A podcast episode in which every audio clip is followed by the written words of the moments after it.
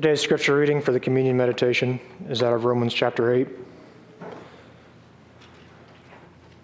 Romans 8, verse 30. Romans chapter 8, reading verse 30. Moreover, whom he predestined, these he also called. Whom he called, these he also justified. And whom he justified, these he also glorified. Let us pray. Heavenly Father, we thank you for this glorious promise in your word that all those who are yours you have called, you will justify, and you will glorify. Lord God, as I bring your word, um, please let me be speaking your words, not my own, that I may diminish, that you may increase um, for your glory. I ask these things in Jesus' name. Amen. Well, Dominion Covenant Church, I believe, is experiencing a bit of a reinvigoration in our evangelistic outreach. Praise God. And as we are beginning to have more conversations amongst ourselves about how to share the gospel with the lost, I thought I would take that opportunity to speak to you all a little bit about the call of the gospel, specifically the two calls of the gospel the general call and what is known as the effectual call. There are important distinctions between the two that I think should both motivate us and encourage us in our evangelistic efforts. So, launching right in, Scripture describes two different calls to the unbeliever. First, there is the general or outward call of the gospel, which is addressed to all men at all times. That call is to repent, for the kingdom of heaven is at hand. This general call to all men is to turn away from their wickedness and turn to God.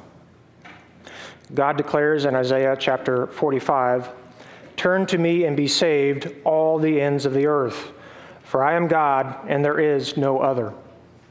This is God's message, and it ought to be our message as well. Scripture also describes a specific inward call that is addressed only to the elect and only at the point of conversion.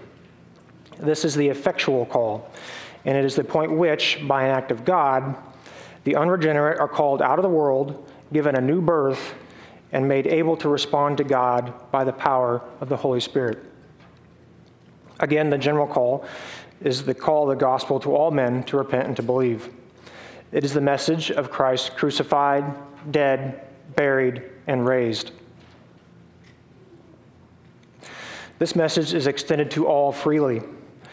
It is the call for all sinners to repent of their wickedness and turn to God. As Christ says, if anyone thirsts, let him come to me and drink, out of John 7 37.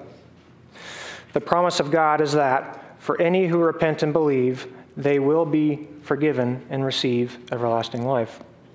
That's John 3:16, right?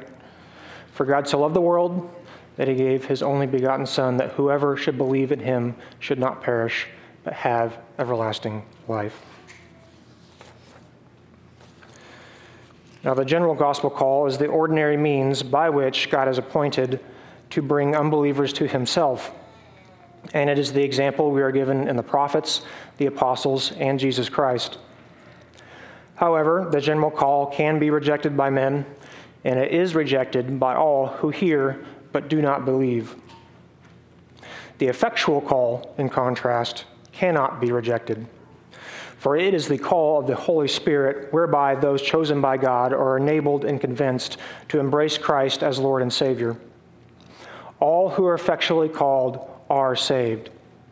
I point you back to the text I opened with. And those he predestined, he also called. Those he called, he also justified. Those he justified, he also glorified. Whom God has predestined, he will call, justify, and glorify. Praise God. The general call is our responsibility. Christ says in the high priestly prayer, As you sent me into the world, I have also sent them into the world. The effectual call, however, is God's responsibility. Christ says in John 6 that it is written in the prophets, and they shall be taught by God. Therefore, everyone who has learned has learned from the Father and comes to me. Again, Christ says, It is the Spirit who gives life, the flesh profits nothing. The words that I speak to you are spirit, and they are life. Therefore, I've said to you that no one can come to me unless it has been granted to him by my Father. Again, out of John 6. It is the effectual call that produces in us new life. Scripture teaches us that we were once dead in our trespasses and sins. Now, the dead cannot respond to anything. The dead cannot be made alive unless God raise him. Ephesians 2 states that God, who is rich in mercy, because of his great love with which he loved us, even when we were dead in our trespasses, made us alive together with Christ. By grace you have been saved. It is the Spirit, then, that makes our hearts and minds alive to the gospel, convinces us of our sin and misery, and enables us, who were once dead, to respond in faith to Christ. So, two calls the general call uh, goes to all men, our responsibility, and the effectual call given only to the elect, God's responsibility. Now, I'd like to give all of you some concrete examples of the two calls of which I'm speaking of.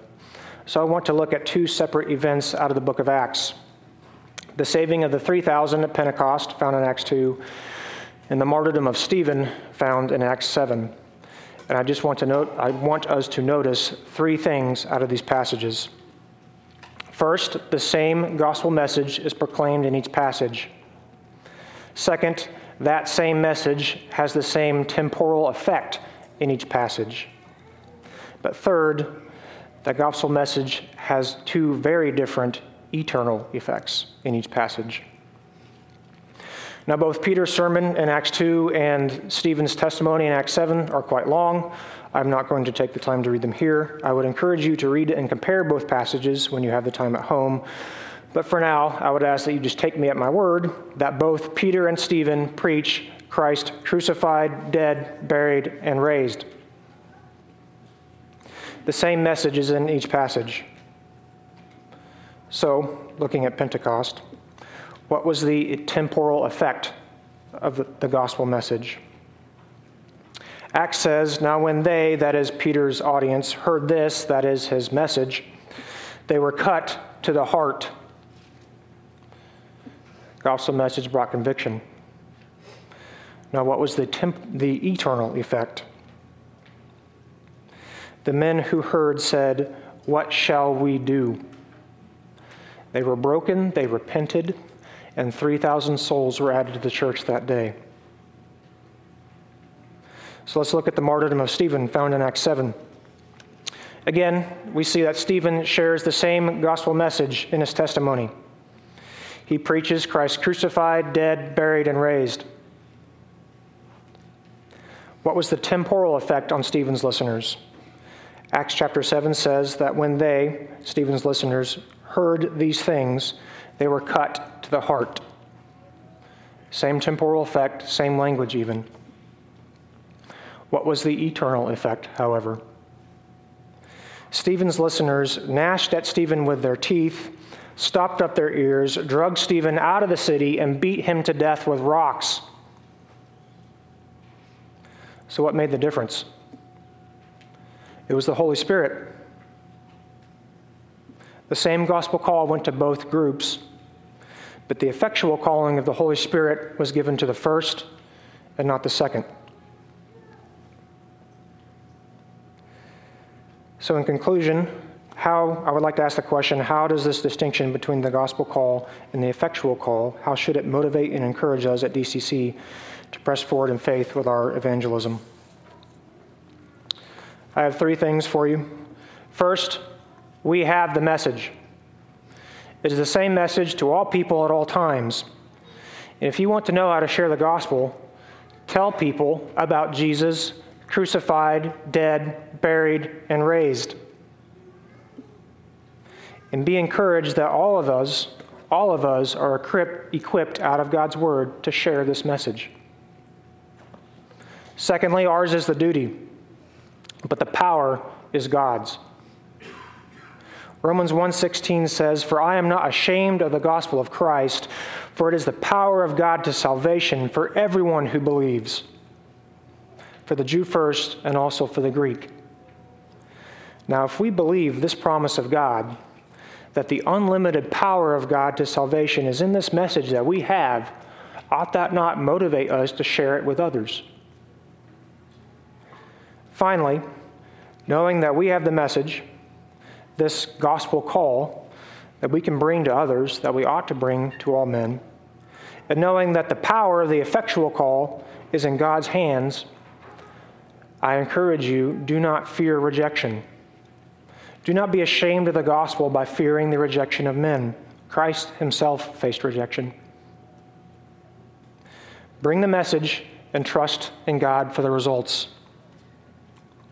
For all those whom God has predestined, he will call, he will justify, and he will glorify. Now, as we prepare to come to the table, I would like to encourage us to simply be reflecting on how it too is a gospel message. This table proclaims Christ crucified, dead, buried, and raised. Let us be thankful for the work of God, the work of the Holy Spirit in our own hearts that has brought us into this glorious relationship with Him that we can sit and dine with Him. Praise God.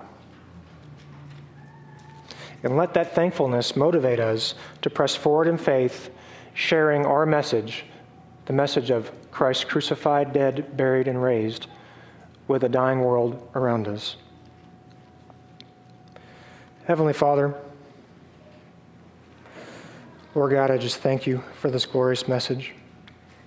I thank you that it is your power that has brought us out of the darkness and misery of sin into this glorious light that we can stand before you unashamed, that we can even sit and dine with you now.